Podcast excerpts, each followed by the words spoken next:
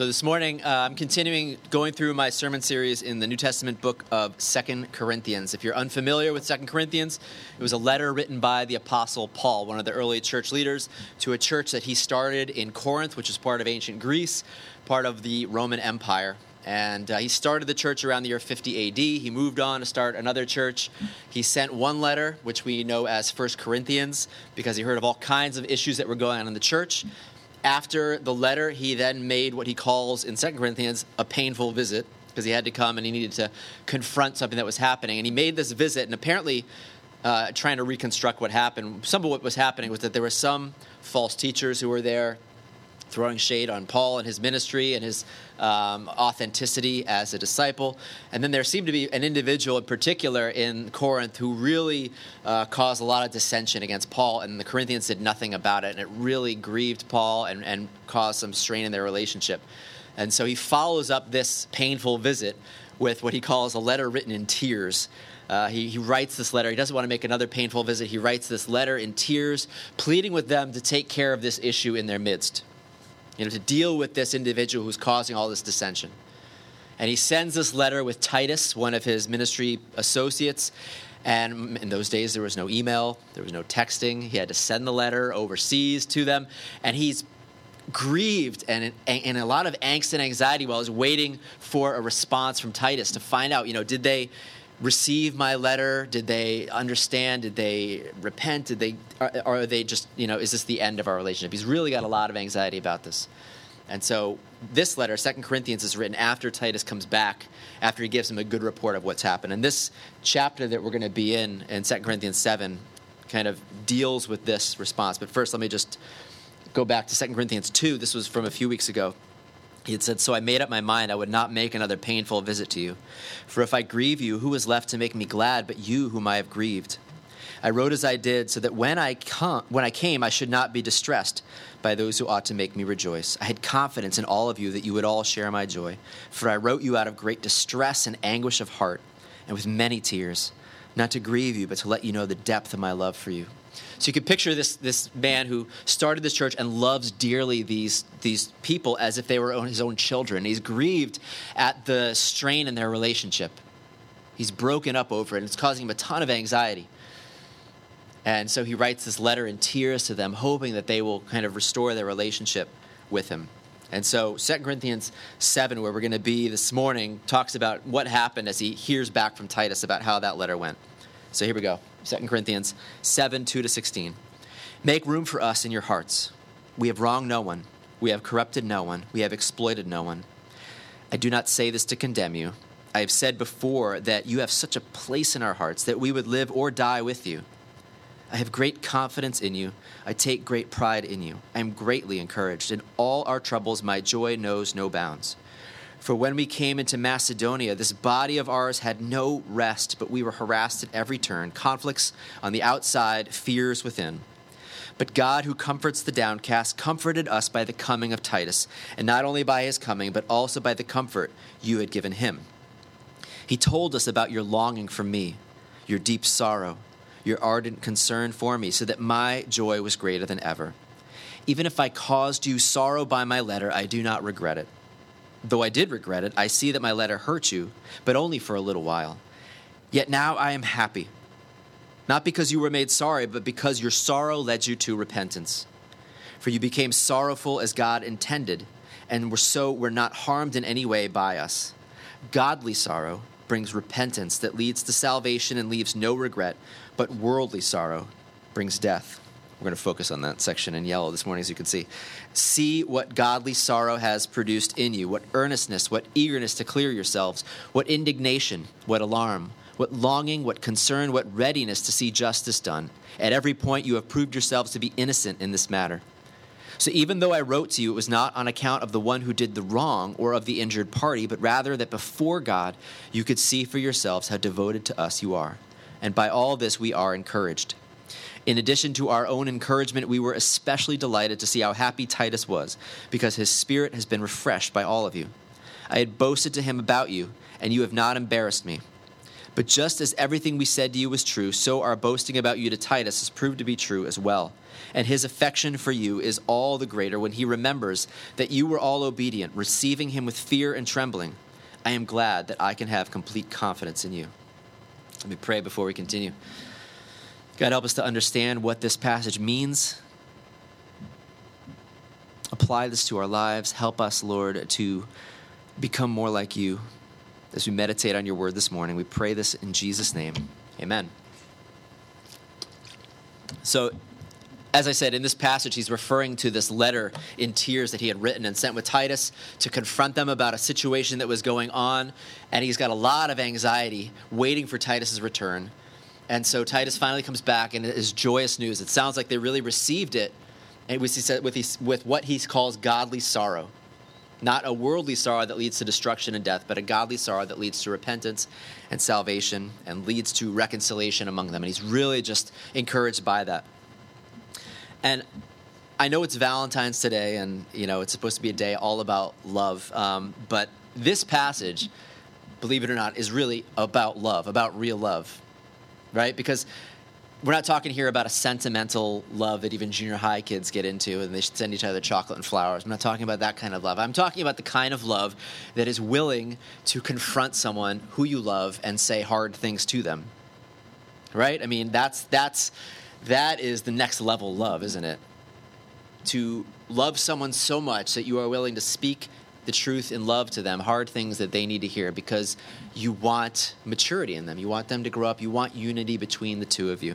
That's what we're going to be talking about this morning because he talks about how, in his rebuke of them, in his confrontation of them, it led them not to worldly sorrow that led to death, but to godly sorrow that led to repentance, salvation, and unity between them. So, we're going to get into a little bit of that the importance of rebuke, confrontation, speaking the truth in love to one another.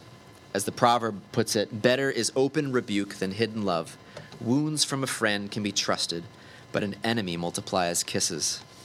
Wounds from a friend can be trusted. That's what Paul is doing here in this passage is he's wounding them, but it's because of his love for them that he's taking the courage to say difficult things to them about the way they're living and what they're allowing in their midst. So that's my hope this morning is to kind of talk a little bit about the art of rebuke, the art of speaking the truth in love. And so, three things in particular from 2 Corinthians 7 I want to get into. First of all, the importance of rebuke. And when I say rebuke, I mean speaking hard truths to someone, you know, telling someone a hard truth in love that they need to hear. That's, that's a rebuke or a confrontation. Why is rebuke so important? There's two main reasons, okay? Two main reasons why it's important to speak the truth in love, the hard truths to people. First is this that sin is deadly serious to us and to others. That we have parts of us that aren't good, that do not bring life to us, that do not bring life to other people. The Bible calls that sin. That we have sin in us that leads to destruction and death in us and in relationships with each other. Think of James chapter 1, 13 to 15. When tempted, no one should say, God is tempting me. For God cannot be tempted by evil, nor does he tempt anyone. But each one is tempted when by his own evil desires he is dragged away and enticed. And then after desire has conceived, it gives birth to sin. And sin, when it is full grown, gives birth to death. So each of us has these evil desires inside of us that lead to sin. It's full grown, he says, leads to death. And sometimes we need someone to point this out to us that maybe we aren't seeing what's going on, that we need someone to tell us, you know what, the way that you speak to people, you might not be aware of it, but you have this tone of voice in which you speak that really causes people to be fearful of you, you know, or to get angry at you. Or maybe you need someone to say, listen, you don't seem to take any responsibility, right? You seem to kind of expect everyone else to do things for you or the way that you are bringing, the way that you use your time, you just don't use your time wisely. You use your time, you waste so much time. Sometimes we have these desires in us that lead to sin. When sin, it says, when it's full grown, leads to death and destruction, whether it's for ourselves or in relationship. And so we need others to encourage, to rebuke, to exhort us. Hebrews 3 12 through 13 says, See to it, brothers, that none of you has a sinful, unbelieving heart that turns away from the living God, but encourage one another daily, as long as it is called today, so that none of you may be hardened by sin's deceitfulness. So, why do we need people to speak the truth and love to us? First of all, because we're not perfect and we have areas in us the Bible calls sin that lead to death, destruction in us and in relationship to others. And second reason it's so important is because we are blind to some of our sinful ways. If you're sitting out here saying, I don't I don't know what he's talking about. I don't have any, you know, things about me that need to be rebuked. I mean, I, I know, I know he does. I know she does, but I don't. Maybe, just maybe, it's because you're blind. Maybe because you don't see some things that other people can see. Right? Maybe there's some things about you that you are completely blind to.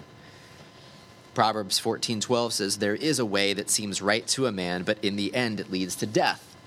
Okay? There are plenty of things that you think are just fine about the way you speak, about the way you act, and others who know you and love you are looking at you and saying, Doesn't he see? Doesn't she see what she's doing? How he's coming across? Jeremiah 17 9 even says this The heart is deceitful above all things and beyond cure. Who can understand it? Again, just because we want something does not always mean that it's a good thing. Just because we act or say things in a certain way doesn't necessarily mean it's good for us or for others. Sometimes we're blind. I can look back at my life and I can remember many specific instances of people sitting me down and telling me things that I was completely blind to about the ways I treated others, the things that I was saying. I didn't realize how thoughtless I can be, how careless I can be, how aloof I can be. I didn't realize that often I go through life expecting others to take responsibility for things and not stepping up and taking responsibility myself. These were things that had to be pointed out to me by people I love. They needed to point these things out to me in order for me to see, oh, I didn't even realize that. And maybe you're blind to a few things. Maybe you've had people who have had to point out to you things that you were completely unaware of. Maybe someone had to point out to you how careless you can be towards money and possessions. Maybe someone's had to point out to you how your need for perfection and everything to be in order causes you to speak unkindly to people who transgress that. There's a proverb that is really an interesting one. It says, Whoever flatters his neighbor is spreading a net for his feet. In other words, it's kind of the opposite of speaking the truth in love, is the one who just says kind, nice things all the time, but never says the hard truths. It's like someone spreading a net for your feet, not pointing out, hey, by the way, there's a net you're about to fall into if you continue down the path you're going. So, why is it so important that we have people in our lives speaking the truth in love and that we speak the truth in love to others? because we're not perfect. We have sin. We have areas of our life that need to be done away with. Otherwise, they're going to lead to destruction for us and for our relationships. And secondly, because we're blind to it so often. We don't see, and others see things about us that we don't see. Right now, I know you see things about me that I am blind to, you know? And it's going to take some of you to be able to say, hey, Eric, have you ever noticed this about yourself? Or maybe you're not aware of this about yourself, and for me to say, oh, I never realized that. You know, I'm sorry about that. So let's talk a little bit about the art of rebuke, about speaking the truth in love. And there's many things I could say. There's books that have been written about this subject, but I just want to mention four things this morning. The first is this the great illustration that Jesus gives in Matthew chapter 7. Before you rebuke someone, take the log out of your own eye first. This is how Jesus put it in Matthew 7 3 through 5. He says, Why do you look at the speck of sawdust in your brother's eye and pay no attention to the plank in your own eye? How can you say to your brother, Let me take the speck out of your eye, when all the time there is a plank in your own eye? You hypocrite, first take the plank out of your own eye, and then you will see clearly to remove the speck from your brother's eye. It's just genius, isn't that? It's such a great way of putting it. That here we are looking around, seeing the speck in everyone's eye, right? And we want to tell them about it, maybe. We want to point it out to them, maybe not kindly, in a kind fashion. Just tell everyone how wrong they are for the way they're acting and what they're doing. And Jesus says, before you do that, before you go and take the speck out of your neighbor's eye, why don't you first hold a mirror up to yourself, take the plank out of your own eye? He even calls him a hypocrite, right? He's saying, first of all, if you're trying to do surgery on someone's speck in their eye and you've got a plank blocking your vision, you're probably going to injure them, right? You're probably going to wound them with what you do. So, first, why don't you just stop and reflect on yourself? Say, is there anything about myself that I need to deal with first before I go and rebuke someone and speak the truth in love? Before you confront someone about something they need to hear, first you stop and you look at yourself. If you're in an argument with someone and you're absolutely positively sure that it's completely their fault, maybe you need to first, before you tell them that, say, is there anything I need to confess and repent of? Even if it's just 10%, you know? Even if it's just 5%, even if it's 95% their fault, but 5% is your fault, what would it mean to come to them first and say, hey, I just want to apologize for my part in this? I want to I want to ask your forgiveness for the part that I contributed. Before you rebuke, before you speak the truth in love. Take the plank out of your own eye. Secondly, consider if you can overlook the offense. Proverbs 19:11 says, "A man's wisdom gives him patience; it is to his glory to overlook an offense." Sometimes when you're offended, before you lash out and tell them how terrible they are, maybe you need to stop first and say, "Is this a big deal? Is this something I can just overlook and let go, or do they really need to know, you know, what they've done?" Maybe you can live with the fact that your spouse doesn't put their shoes exactly where they should be when they come home because they just worked a really long day and they want to see the kids and they left their shoes out, and it's okay. You know what? I can overlook that offense because they worked hard, they want to spend time with us, it's not a big deal. Maybe you can put up with a friend who occasionally forgets things because they are always there for you when you need them. And so, what, you know what? I can overlook some of the smaller things some questions to consider are these you know is is this offense dishonoring to god? Is it damaging your relationship with the person? Is it hurting the offender? Is it hurting others? Or if i don't say anything will it continue to hurt other people? You know is this something that i can just overlook and say it's no big deal or is this something that i really need to address? Third thing before you rebuke someone speak the truth in love treating each other as god's family.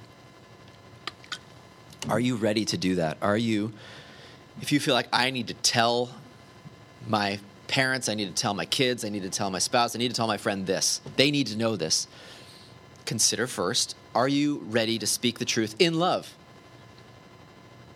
Treating them as a family member, treating them as someone who's not just that idiot over there, but a family member every time you read through you know the bible and it talks about confrontation almost always uses the language of brothers and sisters such as 1 timothy 5 1 through 2 do not rebuke an older man harshly but exhort him as if he were your father.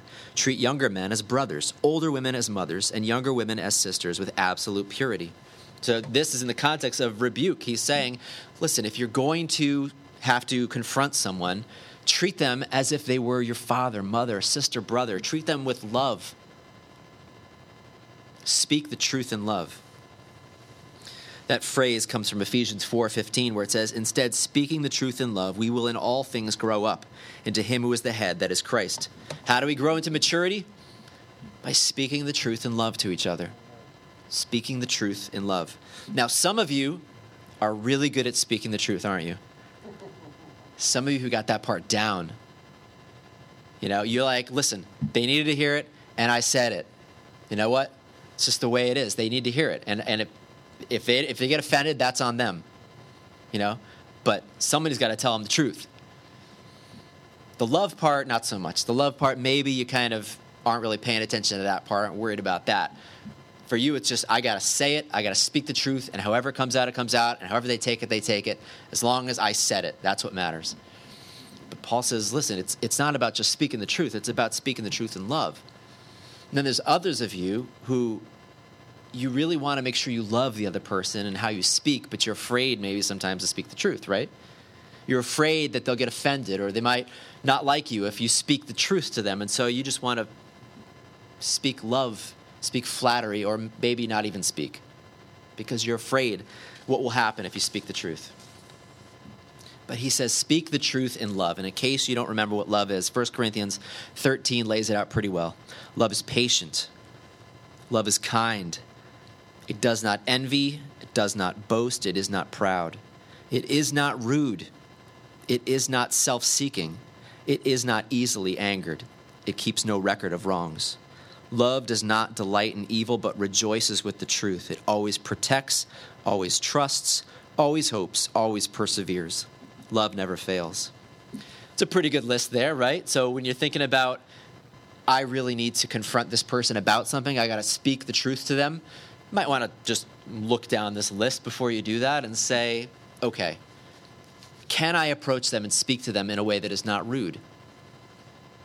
That doesn't keep a record of wrongs and just lays out everything they've ever done against me? Can I speak the truth in a way that protects them? If not, then maybe before you go and speak to them, you might need to go and pray and prepare your heart to speak the truth in love, as if they were a family member. Not to tear them down, not to convince them that they're terrible, but to build them up, to bring maturity in unity. Galatians 6, 1 through 2, Paul says, Brothers, if someone is caught in a sin, you who are spiritual should restore him. What's that word? Gently. But watch yourself, or you also may be tempted. Carry each other's burdens, and in this way you will fulfill the law of Christ. If someone is acting in a way that is just offensive and terrible, restore them gently. If you're not ready to speak the truth in love, then go and spend some time with God and prepare your heart to speak the truth in love not to just blast them because, well, they need to hear the truth. This is, again, he says, speaking the truth in love is how we grow up into maturity. If you want to grow up, if you want others to grow up, it comes from speaking the truth in love to each other. Things that people are blind to, things they don't understand and realize about themselves, being able to say those things in love. Fourth thing about before you rebuke something this is this enlist help if necessary. Matthew 18, 15 to 17, Jesus said, If your brother sins against you, go and show him his fault just between the two of you. If he listens to you, you have won your brother over. But if he will not listen, take one or two others along, so that every matter may be established by the testimony of two or three witnesses. If he refuses to listen to them, tell it to the church. And if he refuses to listen even to the church, treat him as you would a pagan or a tax collector. Now, this is in the context of the church, of where there's issues in the church, but the truth that, that I want to take from this for us is enlist help if necessary. So sometimes you can go to someone and you can say, listen, the way that you are speaking to me and treating me is really offensive, and I would ask you to please stop doing that. And if someone will not receive what you have to say and gets defensive and is attacks you back, then you may need to enlist help. You may need to bring a trusted friend. You may need to bring a counselor along and say, we need to go talk to counseling, you know, someone to a counselor. You may need a pastor. You may need a trusted family member, someone else that you can bring along with you. If you feel like, you know what, they're just not listening to me and I need someone else to come alongside and help, that's okay. The Bible in this passage is saying, listen, you keep it as small as possible for as long as possible. Someone hurts you, you don't go blasting it to the church, you don't go blasting it to the, your family member, to everyone right? You keep it as small as possible for as long as possible between the two of us, and then bring a couple more along, and then if necessary, bring it to the church. But we try to deal with it and enlist help if necessary. So that's some about the art of rebuke, right? Just checking yourself, taking the plank out of your own eye first, making sure that you can and are ready to speak the truth in love, and you enlist help if necessary. But what about the reaction to the rebuke? How, how are you at that? How are you when someone comes to you and, and tells you something hard, confronts you about something that is difficult to hear? How are you with that? Are you someone who hears and is able to say, Thank you. I really appreciate you bringing this to my attention. I'll go and pray about it and, and, and you know, con- ready, eager to confess, to ask for forgiveness? Or are you someone who immediately gets defensive or feels, you know, hurt feels like you're a terrible person. How is it that you are at responding? Remember again what Paul said. He said, Even if I caused you sorrow by my letter, I do not regret it. Though I did regret it, I see that my letter hurt you, but only for a little while. Yet now I am happy, not because you were made sorry, but because your sorrow led you to repentance. For you became sorrowful as God intended, and so were not harmed in any way by us. Godly sorrow brings repentance that leads to salvation and leaves no regret, but worldly sorrow brings death. So he had to confront the Corinthians, and they got sad about it. They were hurt by it, But their hurt, he says, didn't go the path of worldly sorrow that leads to destruction and death, but went the path of godly sorrow that leads to repentance, salvation, and leaves no regret. Two individuals that I can think of that illustrate this are Peter and Judas. So Jesus is being led off to be crucified. Peter denies knowing him three times, one of his disciples. Judas betrays him. Right? So they are both, you know, offending Jesus, and they both kind of experience a lot of sorrow as a result. Peter goes off fishing, gives up, kind of goes. But then when Jesus comes, the risen Jesus comes to Peter, what happens? You know, he he repents, he responds, and he finds joy and salvation and follows Jesus. Judas, on the other hand, it says when Judas, who had betrayed him, saw that Jesus was condemned, he was seized with remorse and returned the 30 silver coins to the chief priests and the elders. I have sinned, he said, for I have betrayed innocent blood. What is that to us? They replied. That's your responsibility. So Judas threw the money into the temple and left, and then he went away and hanged himself. That's a picture of worldly sorrow. He's seized with remorse. He wants to, but he doesn't find any forgiveness, any grace, and he goes off and hangs himself because he doesn't find the grace and the repentance that leads to life. So, when you are confronted, when someone speaks the hard truth in love to you, how do you respond in such a way that isn't just defensive, doesn't just attack back, or doesn't, like Judas, just go into despair thinking how horrible you are? I think one of the keys that I want to talk about this morning is finding your identity in who God says you are. Not in who someone else says you are, not in who you think you are, but finding your identity in who God says you are by the gospel this is what Paul says in 1 Corinthians 4 3 through 4. I care very little if I am judged by you or by any human court. Indeed, I do not even judge myself. My conscience is clear, but that does not make me innocent. It is the Lord who judges me. This is Paul saying, I don't evaluate myself based on what you think, what you think, what anyone thinks. I don't even evaluate myself based on what I think of myself. Because sometimes we can be our harshest critics. He says, I evaluate myself by what he thinks of me, and what does he think of me? The best phrase that I can think of that will help you in this is this that I'm a sinner saved by grace. I'm a sinner saved by grace. On the one hand, there's so much evil and wickedness in me that nothing less than the death of the Son of God would save me. That on my own, I cannot stand before a holy God with my spiritual resume and present it to Him and have Him say, you know, great job, you're accepted, you're welcome. Because God is a holy God and we fall short. I'm so sinful that nothing less than the death of the Son of God could save me. But on the other hand, I'm so loved that He willingly gave His life for me. That He died for me when I didn't deserve it. That's the grace part. On the one hand, I'm a sinner. Know what that means when someone confronts me? I can nod my head and say, Yeah, you're right. And there's like a hundred other things you haven't even mentioned, right? When someone comes to me and says, Eric, and people have come to me and said, Eric, you know, and had to lay out to me the things that I've done to hurt them, the ways that I've been unkind or thoughtless, hurtful. Because I know I'm a sinner, I can listen without getting defensive, without arguing back, without trying to justify myself and recognize they're probably right. They're probably seeing things about me that are true because I know I'm a sinner. So I don't need to get defensive. I don't need to go into despair, argue back, or any of that. But on the other hand, I'm saved by grace. I'm so loved by the God of the universe that He gave His life for me. And you know what that means? I mean, when someone comes to me, and they might not come in love, they might come in anger and tell me how horrible I am, you know, how I've ruined their life, how I've hurt them. I don't need to go into despair because of their judgment of me, because of their condemnation, because of their evaluation of me, because I know who I am. I know who I am in the sight of God. I know that I am a sinner, but I'm saved by grace. I'm forgiven. All the things that they're pointing out to me, even if they're true, they've been covered by the blood of Jesus. He died for me.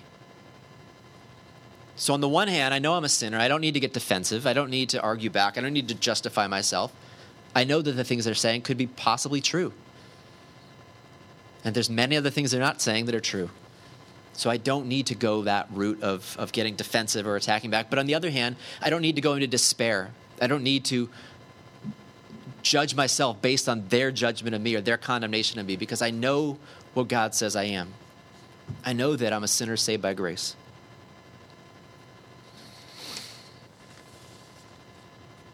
When we know who we are, then we can hear, we can receive the rebuke. And like the Corinthians, it can be godly sorrow. I'm so sorry I hurt you. I didn't realize that I was doing that. Please forgive me. It can be a godly sorrow that leads to repentance, that leads to restoration and salvation and life. Because we know that God forgives. 1 John 1 through 8 through 10 says, If we claim to be without sin, we deceive ourselves, and the truth is not in us. But if we confess our sins, he is faithful and just and will forgive us our sins and purify us from all unrighteousness. If we claim we have not sinned, we make him out to be a liar, and his word has no place in our lives. And so when someone comes to you and says, you know, the way that you have acted has really offended or hurt me, even if they don't say it in a kind, you know, loving way and they just come at you with anger, if you know who you are, then you can receive it and know what? I'm probably blind to some things. I need to receive this. I need to consider it. I know that their judgment of me does not define me. I know that God says that I'm saved by grace, that I'm loved, that He sees me as perfect despite my sin. And if necessary, then I can confess. I can respond to someone's anger, someone's accusation. And if there's something I did to hurt them, then I can confess to them and I can say, I'm sorry. Please forgive me. Quickly going through, there's a book called The Peacemaker by Ken Sande. He talks about the seven A's of confession. I'm never good at the whole, like, let's do everything starting with the same letter, but there's some people who are. The seven A's of confession, he says, address everyone involved. If it's an individual, then confess to them. If it's a church or if it's a, a family, then you address them. Address everyone involved. Avoid if, but, and maybe. Right? Hey, I'm sorry, but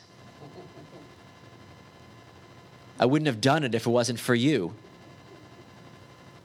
Honey, I'm sorry I said that, but it's your fault, right? It kind of negates the it negates the apology when you follow it up with the but or the and of the sorry, right? Hey, I am sorry if you were offended. That doesn't work either. Admit specifically, not just the blanket, hey, I'm sorry, but hearing someone's heart and saying, I am sorry, you know, that my lack of responsibility has put so much on your plate. I am sorry that I have done that. I am sorry that I spoke with such an angry tone of voice. It's admitting specifically, admitting specifically you know, what we've done, what the other person has brought to us. Number four, accept the consequences. If there are consequences to your actions, then accept those consequences. Number five, alter your behavior. Not just, I'm sorry, but making a commitment to try to change. Number six, ask for forgiveness. Maybe not just saying, I'm sorry, but asking the person, Will you forgive me for what I did to hurt you? And then number seven, allow time. God forgives immediately, humans do not, and we can't expect them to forgive immediately.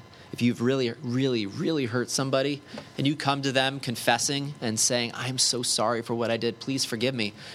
And if the best they can say is, I want to, but I can't right now, give me time, then that's okay. You don't get to say, but the Bible says you're supposed to forgive, you know? No, it's you give people time. Forgiveness takes time for people. Can I encourage you again, if you are someone who reacts when someone comes to you to speak the truth in love, or just speaking the truth and it's not coming out in love, and you get defensive, you attack back, can I encourage you to consider you're a sinner saved by grace. You are blind to some things about who you are and how you treat people. And if other people are bringing them to your attention, bite your tongue, resist the urge to fight back, consider what it is they have to say. They might be right. After all, you are a sinner. But remember, you are also saved by grace. Their judgment of you, their condemnation of you is not who you are. But thank God and say, Thank you, God, that you don't see me this way. You don't talk to me this way. Thank you, God, that you love me despite my sin, that you always show me grace and mercy. Remember Romans 8, 1 through 2. Therefore, there is now no condemnation for those who are in Christ Jesus, because through Christ Jesus, the law of the Spirit of life set me free from the law of sin and death. So when someone comes to you, it's, you know what? I am a sinner. You're correct. I'm worse than you even know. But I know there's no condemnation in Christ. I know I'm forgiven. So I can confess, have godly sorrow that leads me to repentance and unity and brings maturity, and not a worldly sorrow that just leads me to despair and bitterness and death. Can I encourage you this morning? The heart of this, the heart of this is to find your identity in Christ and who He says you are. You want to be good at confronting others, speaking the truth in love to others, and speak and receiving that from others. Find your identity in Christ because otherwise you're going to have all kinds of fears, all sort of anxieties. You're going to overreach and say things out of anger. You're going to respond in defensiveness and attacking when you're not settled on who he says you are. It's going to be a roller coaster when it comes to this. But you're a sinner saved by grace, a beloved child of God. Trust and believe that. And then speak the truth in love. I can I encourage you? This is going to be hard for some of you. Can I encourage you to give people that you trust permission to speak into your life. Because I bet there are people who want to say something, but they're afraid of how you are going to take it. And what would it mean for you to say, hey, I want to give you permission to speak into my life. And if there are things that you see about me that are, are sinful, that are wrong, that are immature, that hurt other people.